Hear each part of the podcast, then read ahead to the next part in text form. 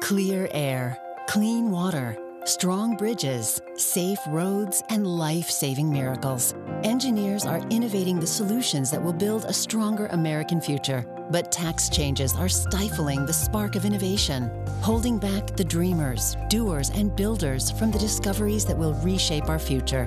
Tell Congress, fix the R&D tax and promote research and development because when we fuel the fire of innovation, we light the way to a brighter tomorrow.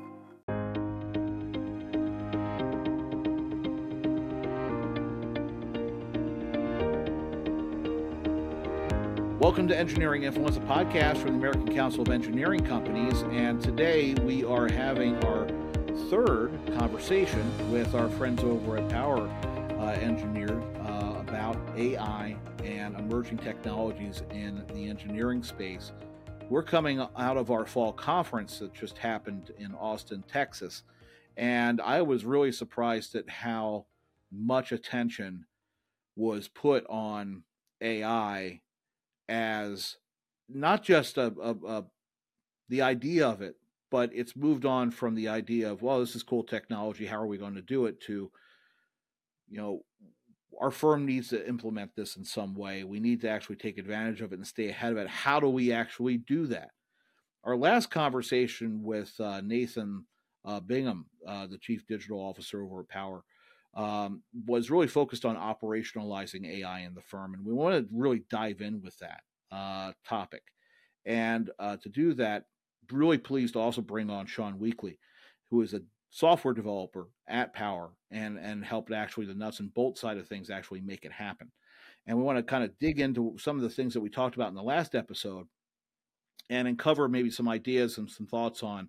Really, it's it's not just uh, the idea of AI with engineering, but how do you actually get it to work? How do you get buy-in, and how do you really integrate it in with your firm? So Nathan and Sean, I really appreciate you taking the time to join me today to talk about these issues. Uh, welcome to the program. Thank you. thank you. Thanks for having us. So, Nathan, you know, you and I discussed kind of how Power took advantage of AI and started implementing it into the firm, um, kind of first through small groups and then getting buy-in over time and setting in the policies and procedures to allow people to use it in such a way where um, you know they were cognizant of certain platforms being open source and and and understanding the dangers with with confidential information or open source AI programs, but then also how Power kind of developed its own uh, system, Bucky, um, to kind of uh, harness it. Uh, can you talk a, bit, a little bit about uh, if you could kind of summarize it for our audience who might not have heard it before, kind of like how Power first recognized AI as something that they needed to take advantage of? Yeah, thank you. Um, so as we you know, as ChatGPT hit the market and and you know, folks like Sean and, and others in the company, you know, they all started wondering how do we use it? Like how does this help power? And and you know, as we talked about last time, we kind of immediately started, you know, did some research and really understood some of the risks and and things you might need to be concerned about using it. And at the same time as that was happening, our, our group, we are a bit of an R&D group, and so folks like Sean and and his peers were able to you know kind of dig into those nuts and bolts questions or concerns and figure out how we could use it safely and also how we could potentially use it on our internal data in a fashion that would be beneficial to us. And so we were able to take some time kind of doing that research into it and and uh, over time sean began doing some development and some kind of sample you know some testing you know basic coding around creating an interface and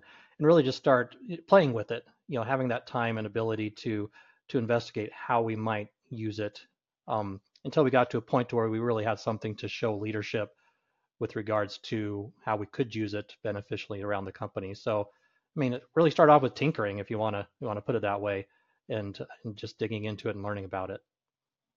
Sean how did you approach it? I mean this is relatively new technology.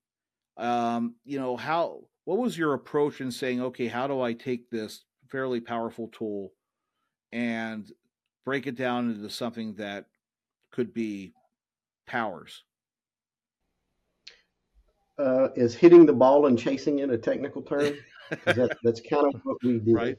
Uh, so, um, I, as part of what I do, I'm also part of a, another consortium called the Substation Design Industry Consortium, and there there's been several folks, several utility companies within that consortium that have also been chasing this rabbit. Mm-hmm. Um, and myself and another couple of peers there kind of took it upon ourselves to figure out where does this benefit our industry? And me, coming from a software development background, software architecture background, uh, it was really as simple as okay, let's go do some research to see, you know, what is available by the from the AI company, so OpenAI in this case, or Meta or whomever, and then look at the, you know, at the what the platform offers and where you know it kind of falls off the edge in regards to what we can and can't do, mm-hmm. and then create a solution within those bounds. Yeah. Uh, and it turned out to be relatively simple to create the solution and then once we figured out what to do, it's really just scaling it up from there to become an enterprise level solution. What was the time scale that you were working on? I mean, how much how how much research from research to implementation? Uh, roughly, how long did that take in in your estimation? Well, so today I would say that Power with with Bucky, we are in uh, post beta. So yeah. we we put the solution in beta. We we put a couple of dozen people using it on a day to day basis. So we're not officially in production yet, but we're going to production next year. But from start to finish, we actually started this process in end of July timeframe, mm-hmm. and we were in beta with people by September. Hmm. And we've been testing from September to now in beta. And we've been testing multiple use cases. We kind of started off with in our head what we wanted to attempt, mm-hmm. but there was a certain subset of our users that we just kind of put on the system and said, use it with yeah. pretty much no driver behind that other than, you know, flog it and see what falls off. Nathan, how was that test user group determined? I think with most technology, you want to identify those who want to use it. And so, you know, we had people reaching out as as Sean was testing with it, and and at the same time, we had people just using the publicly available versions, and they'd come back with, "Hey, can we do this? Can we do that?" And you know, we we we channel those people towards Sean to where he could identify, well, who's really wants to be engaged with this, who's going to actually test it for us, who's going to actually, you know, take the time to make you know some provide some valuable input here. So, you know, we I think you, you know you should read and understand technology. I mean, if it's going to be successful, you got to have those people who really want to try it out. And so, yeah, it wasn't as much of a, us finding them as they found us, and we we leveraged that interest to to get into it and and to test it with us. How much time did it take to get buy-in from leadership? Where was leadership on this in the in the process? Were they bought in early on, saying, "Yeah, this is great. Kick the tires. Try to get something that we can work with, and let's let's socialize it within the firm." Or did you have to get a point where you were uh, pre-beta, but you had a working framework that you were able to say, "Listen, this is going to work. Here's our, you know, here's our test case." give us a shot. I mean, how how was how was leadership, the senior leadership of the firm, kind of uh, uh, uh, with this? Is it early or was it was it you know taking them along the ride? So let me see how I want to answer that. Um, the leadership knew we were doing something. Mm-hmm. They knew we were working with AI. Um, to what extent? I I kind of kept that a little bit to my team that I wanted mm-hmm. to develop something that I was able to felt comfortable and confident taking a solid business case to them with. And so, mm-hmm. You know, I'm not honestly sure how much of Tom or Sean's time he was spending day in and day out on day in and day out of, of the on this. I can spit those words out, but um, you know, he he he would work on it, and I'd I'd receive updates and understand what was going on, and provide that input to my my leadership our mm-hmm. C-suite and say, you know, we're we're working on this. We're investigating these options. Um, and as we basically got to the point to where we needed to decide if we were going to do something or not, right? If mm-hmm. we were really going to go in on this tool, Sean can't do this on him on his own, yeah. right? We would need additional help. We would need additional investment. Um, it's not cheap to pay for access to the, these engines, um, and so the time came to where you know Sean's pounding on my door pretty hard that hey, I'm going to need some help with this, and so at that point we had enough information collected, some good use cases developed to where I was able to take that to leadership. So, you know, Sean started in this in you know the July timeframe. Mm-hmm. We I took it to leadership um, with a solid business case in September to get approval to hire some additional people and to invest in it mm-hmm. for this year.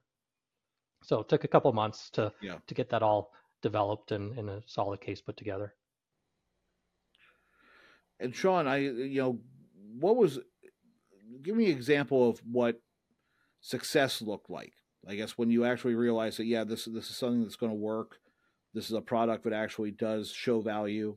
Um, you know, is there is there one case study or one example that sticks in your mind? There, there's a few. Um, so uh, our first kind of stab at it, we created a system that would allow us to upload some documents, but those documents didn't matter. Uh, upload those documents, and then provide uh, or query those documents using OpenAI and using the, the GPT engines. So GPT-3 is what we started with. And say, you know, take these documents that I just fed you and summarize them or create lists and bullets or, you know, tell me what it's about. So uh, essentially, we took some engineering specifications around T-line, fed it to the engine, and then started asking engineering questions like, you know, what size cable would we need for this particular situation? And the system spat it out.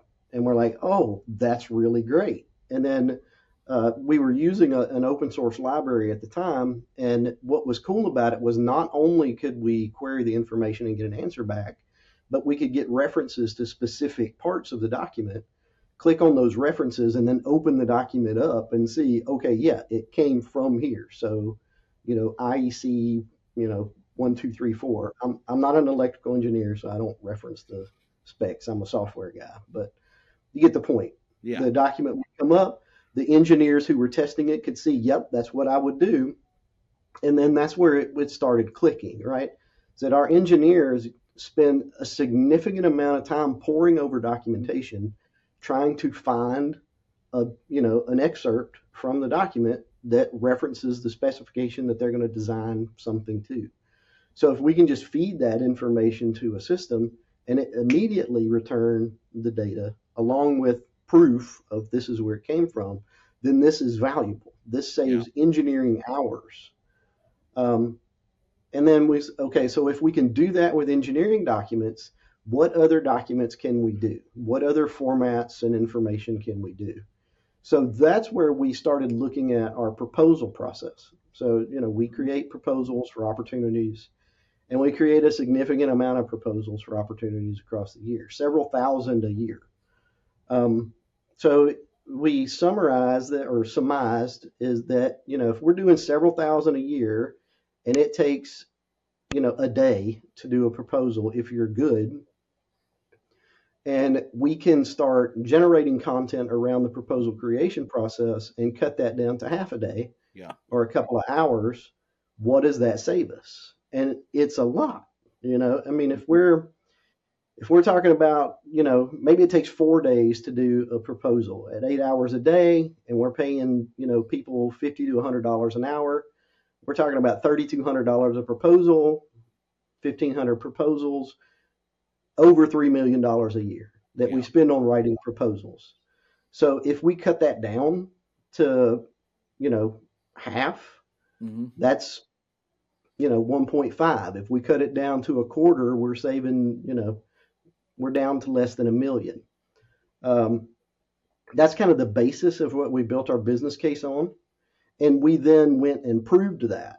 So part of our beta was we brought our production people in who are writing proposals. We put them in front of the system and said, write some proposals, you know, or or help let the system help you create proposals. And we've had great success there. Uh, it's on average the people I've spoke to are saving at least 25% wow. of their time. Um, some of them are saving up to 50% of their time. It really depends.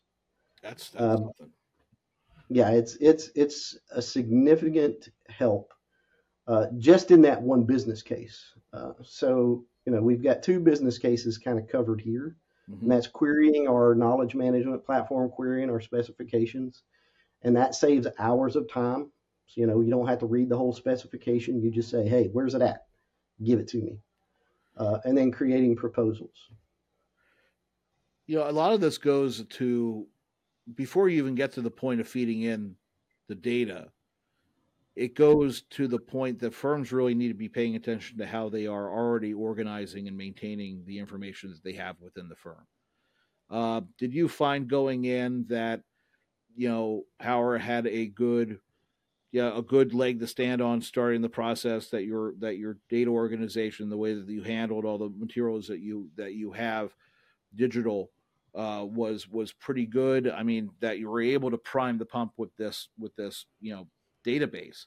Because I imagine there are a lot of firms out there that I mean, I, you know, we talk about. I, I talked to the CEO of BST Global at the the fall conference, and he asked the question. He's like, you know, how many of the top 100 ENR firms do you think have chief information officers? And I said, you know, less than 20. And he said five you know that that it's not it hasn't been a priority to have that position someone who's commanding and controlling all the data that the firm owns and how it's used. How important both nathan and sean is that? Like for, for firms out there but don't have a good handle on it how important is it to really get a handle on all that? So uh, i want to jump in here first to tell you that we do not have a good data strategy here um, so the solution that we came up with was to allow us to see benefit from what we did with the use of unstructured data across multiple places because of the problems that you just said. You know, we don't we we don't have the best data governance strategy yet. We're working on it. Um, so we use technology to augment that and to help us get data models and get this data in place uh, to help us. So uh, we we used technologies on the Azure Stack, a Microsoft Azure platform, to help us go scrape SharePoint sites. So if you've got a bunch of documentation in a SharePoint site, just suck it into a model, index it, and you're good to go. Um, if you have a bunch of documents setting in some document management system somewhere, you can create an index from that and store it on the web and then query that index. Um, in the future, as we enhance our system, we will set that up so that we can, on a more timely basis, update that, keep that up to date. Uh, we would prefer to pull all the data from a single source, like a document management system, something like that.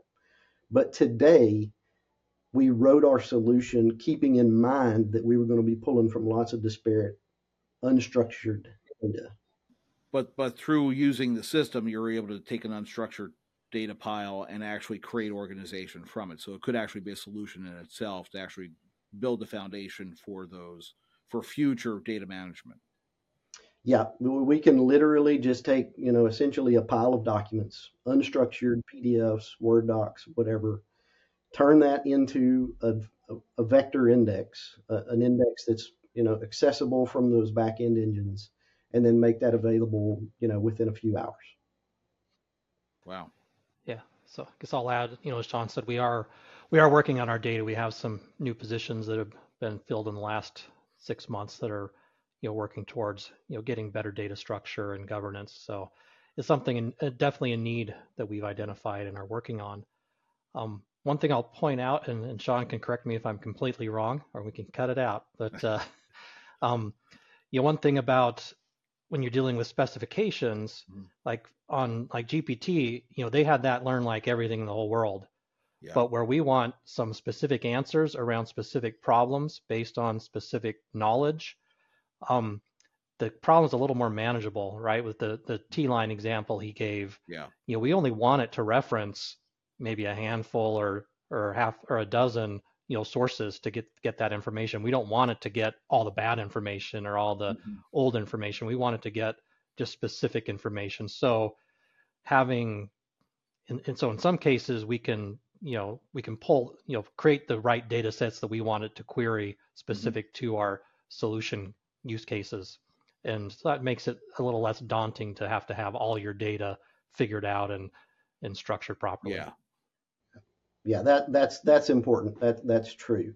Um, you know we we have various sources of information across our network and we've always had various sources of information but but our users know where that's at. That's their pile of data. Uh, so we you know on the technology side we have to assume that that's good data. That's good that's data that they're using today to do their work so that's their data. It's vetted and then we create a data model, which is a or a data index. Uh, really is the right is the proper term. We create an index of their data for their use and the use of the system. So it's theirs. They're comfortable with it, and they they query it based on their own natural language query. Got it. Huh. That's I you know it's it's it's interesting because I it it we're thinking about this in our own organization. How can we use AI to assist in the same way? We've been around for a while. We got a lot of information that's spread across multiple databases. It's not completely structured. Um, we're in the same position you are, and I think most firms are of of of of creating a standard and practice for data management. And it's, it's interesting with your use case of, of using that to create the foundation for an organizational structure where we can start working on stuff and also making sure that you do it in such a way where uh, you know to, to nathan's point i mean if you're looking at one subset of, of rules that you kind of curate the stuff that's being dumped into the system so you're not looking at the entire universe you're just looking at that one specific rule section, right? And and and you're able to get the answer from that limited information. Um, you know, looking looking at this, I mean, where do you see this going? I mean, how do you how do you see the the Bucky developing over time? Um, and also from from just the firm positioning as this product grows over time how do you think the firm is going to evolve in in I guess just who's who's brought on. I mean, more software developers. Is there going to be more people who are their background is in in coding and and not a professional engineer? I mean, how do you think this is going to impact power moving forward? I, so interestingly enough, I had a conversation with some of our beta users this morning uh, in preparation for for our discussion this morning. Um, and what I found interesting was that the people, the power users who are probably seeing the most benefit on the on the proposal writing process, yeah. actually said that that's really not what they're using it for right now.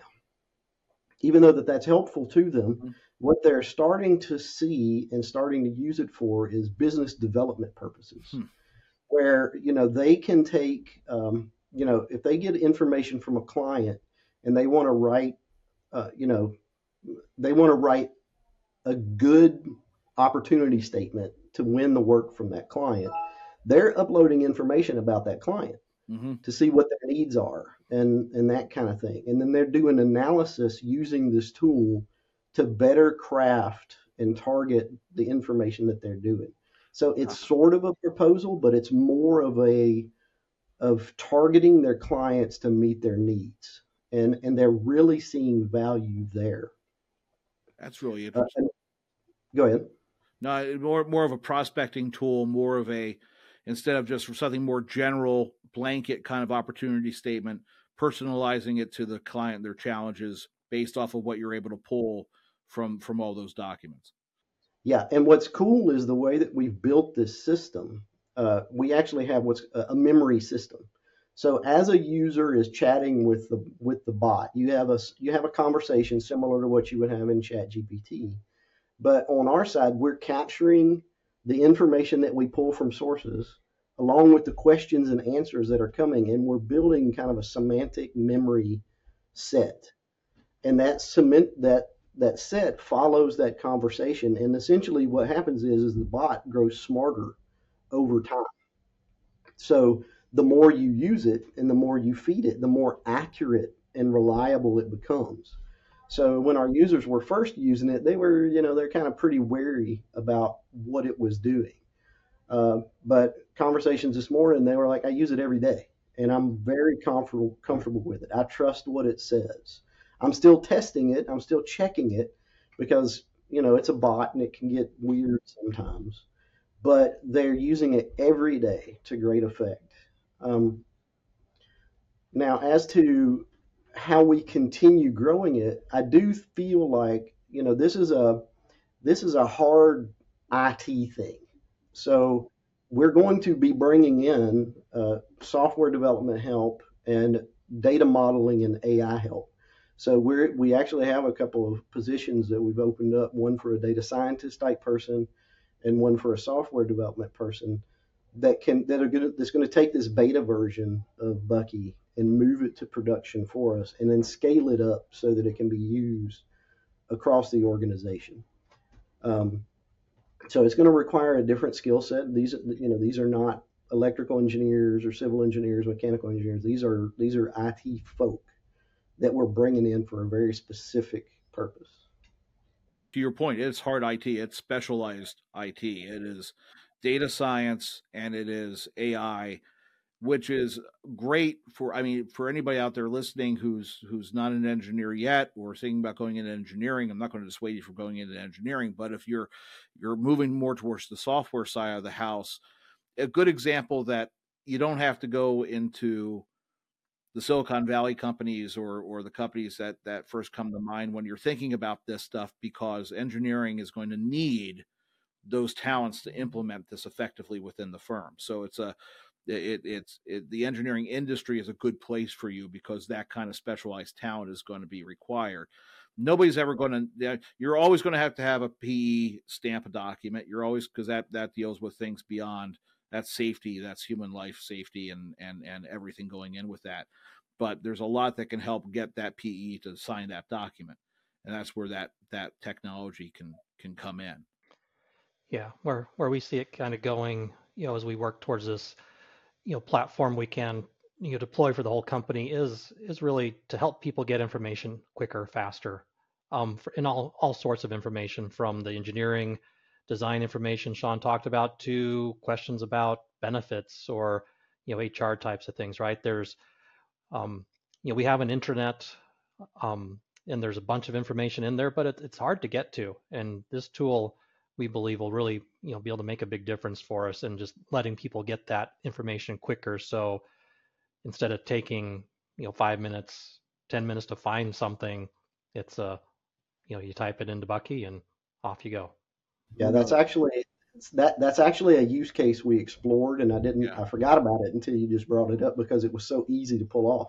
Mm-hmm. Uh, what we did was we essentially took the employee handbook huh. and loaded it up, and then now it, it's a globally accessible handbook to all of the bots in our system, and any user in the system can just ask an HR question.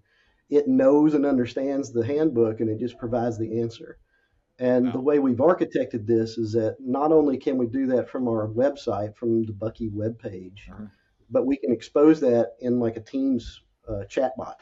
So, really? you know, you have a, a bot in Teams, say, you know, QA, and then you ask the QA bot and you just get the answer. So we, we've we've kind of thought of exposing this not just as a web page, but uh, the way we've architected it, we've built it so that it can be accessed from multiple front ends. Yeah. So whatever consumer we want, you can consume the back end, and the back end's kind of the brain.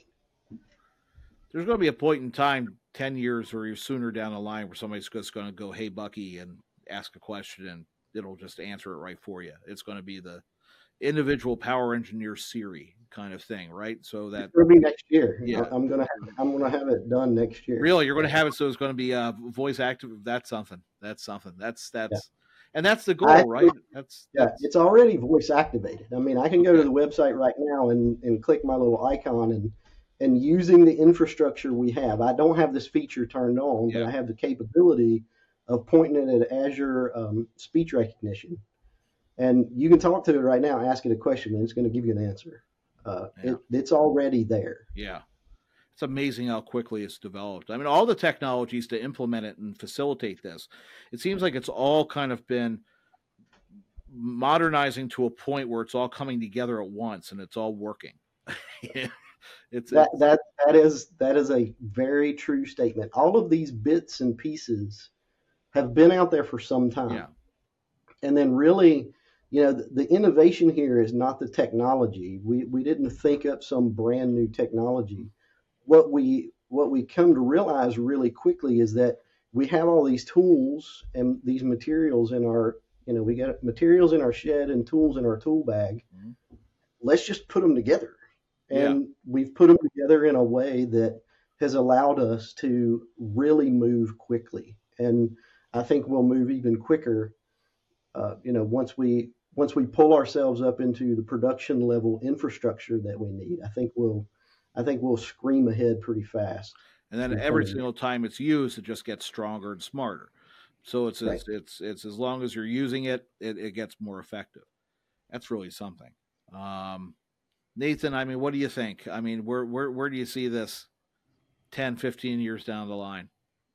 I mean, we've talked about Yeah. what's next for it, right? You got the Mhm. language side of it. We obviously, as an engineering firm, we're creating lots of drawings, Yeah. and um, that's that's where we're headed. Is Yeah. to see, you know, is there a way to?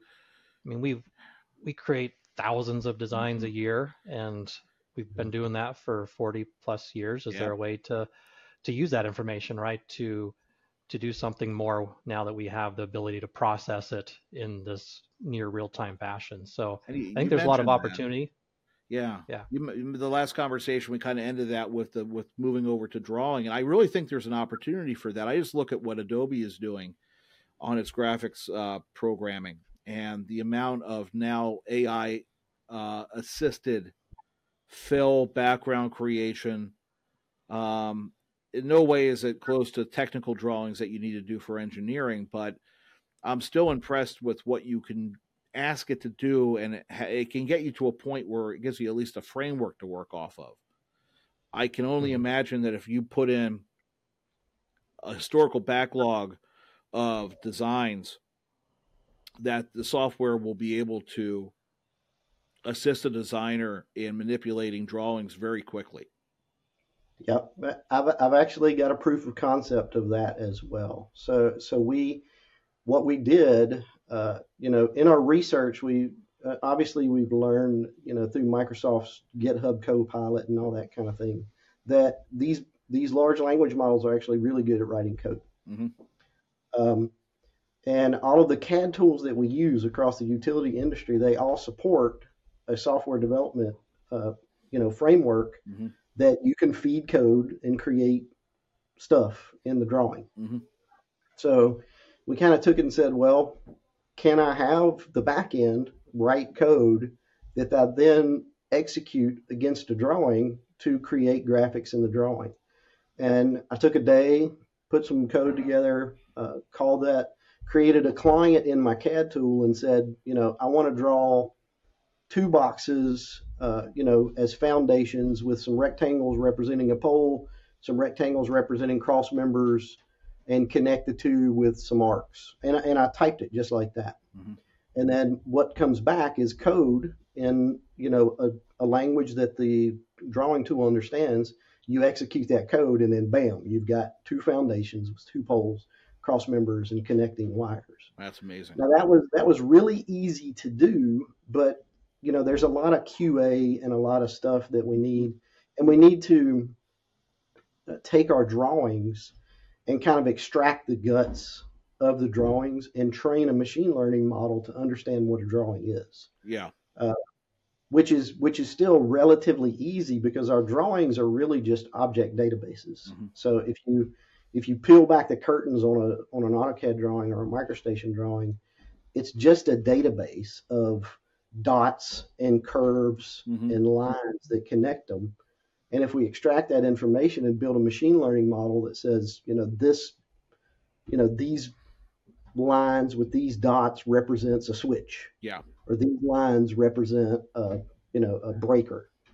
Then we can theorize that given enough information, we can start drawing this material. Um, so I know we can do it, the, but this is where our data scientist comes in mm-hmm. because I don't have the math skills and the yeah and the data you know stuff to do it, but somebody else will. And when we do, we're going to be off to the races. Yeah, that's amazing. I mean that the amazing the, the amount of time savings the amount of I mean, because speed kills going to market, making sure you can deliver on time.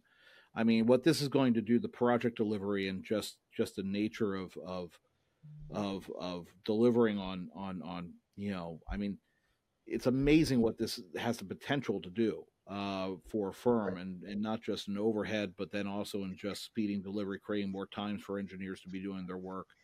Um, it truly is something else. Um, and honestly, I mean, I you know, talking to you guys, I don't, I, I you know, hey, listen, I'll throw it open. If there are other firms out there who are doing similar stuff, I mean, let me know. But you guys seem to be really ahead of the curve. I mean, having your own tool that is this far in advancement, it's really, really impressive. Um, and congratulations on it because, you know, what we hear is a lot of, um, of firms that are talking about, okay, we're trying to figure out how we're going to do it. We're going to start with marketing. We're going to start with maybe proposals. We're going to limit the amount of data that goes in and um, I know the, the, the way that you're going about implementing this is is uh, it seems to be very successful in learning new ways of using the technology. Right. Yeah, I think I think what's been very beneficial for us is, you know, Power Engineers is a, is a Microsoft shop, so we have access to the Microsoft Azure uh, yeah. platform, and we trust Azure. Um, you know, as much as you can. Uh, and Microsoft, you know, literally put it in writing, stating that your data is your data. We're not going to use it. We're not going to do anything with it, and we're not going to capture your data to train models or do anything with it. So, you know, if we take them at face value and say, okay, you said what you said, so we're gonna we're gonna use your platform. Mm-hmm. The amount of tooling and the amount of platform as a service offerings that Azure gives us allows us to really run forward.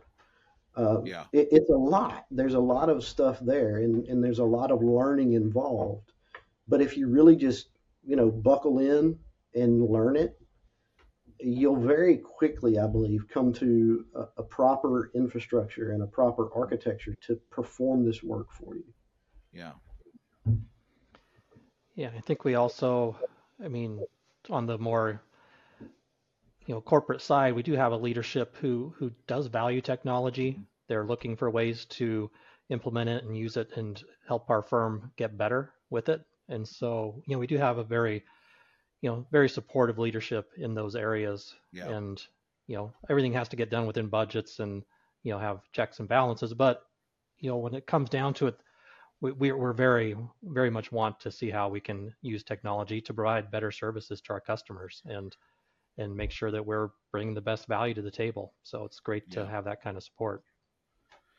Man, I, it, it is something else. I really, I really appreciate going to you guys going into detail on this stuff because I think it, it, it helps our audience kind of think about this. And there were a lot of questions that percolated up around fall conference about the next step with AI and with our technology committee that we just stood up. These are the things that we're looking at as well. And, and, and, uh, trying to stay ahead of the curve as much as humanly possible. So uh, we really appreciate your insights and and and you know want to continue this conversation, uh, especially on on on how Bucky is developing and and uh, and just whatever you know other initiatives you guys are doing over at Power. So I appreciate you guys you know taking the time today to to, to spend some time on it, uh, Sean and, and Nathan. Anything else you guys want to add before we kind of wrap up? I think there there is one uh, you know caveat to Yeah. this that I, I think we need to say. Mhm. Um, AI and the use of this uh, these semantic language kernels and all that they require a different way of thinking. Uh, you cannot tackle this like a traditional software project where you create a bunch of of uh, requirements up front and try to tackle that. It's not really the same. It's the the stuff is evolving so quickly that you're always trying to adapt and and stay on top of the new changes. Mhm. So if you if you look at this from your traditional software design waterfall perspective, by the time you get your requirements written to start your work, you're going to be, you know, a year behind. Yeah. Um, so you really have to think different and be really agile in in this thing, and not just from the creation of it, but the use of it. Because the use of it, you know, you're asking a system to think like a person, Yeah. and systems don't typically think like people. So, um, you know, at best, what we're seeing with this is that, you know, if you ask a really pointed question, it's going to give you a really good answer if you ask it to think, you know, in in a bit of detail, you're going to get a, a, a toddler answer Yeah. because it's still in its infancy, right? Um, so you have to kind of be willing to accept that sometimes you're going to get some weird stuff back, and you have to be willing to train it and teach it just like a toddler. Um, but we, we've we've had our users very willing to do that, so we've seen some pretty good success.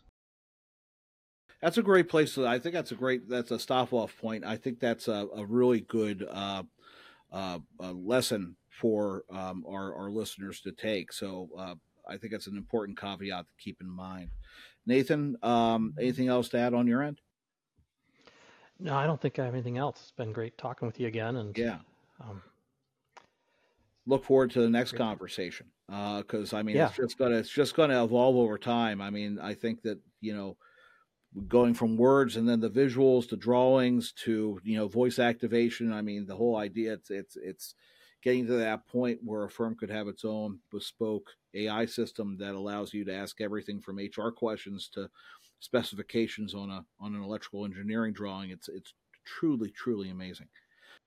yeah, we're excited to see that next step come around. Yeah, absolutely. Um, so yeah, well, until the next time, um, this has been Engineering Influence podcast from the American Council of Engineering Companies, and we will see you next time.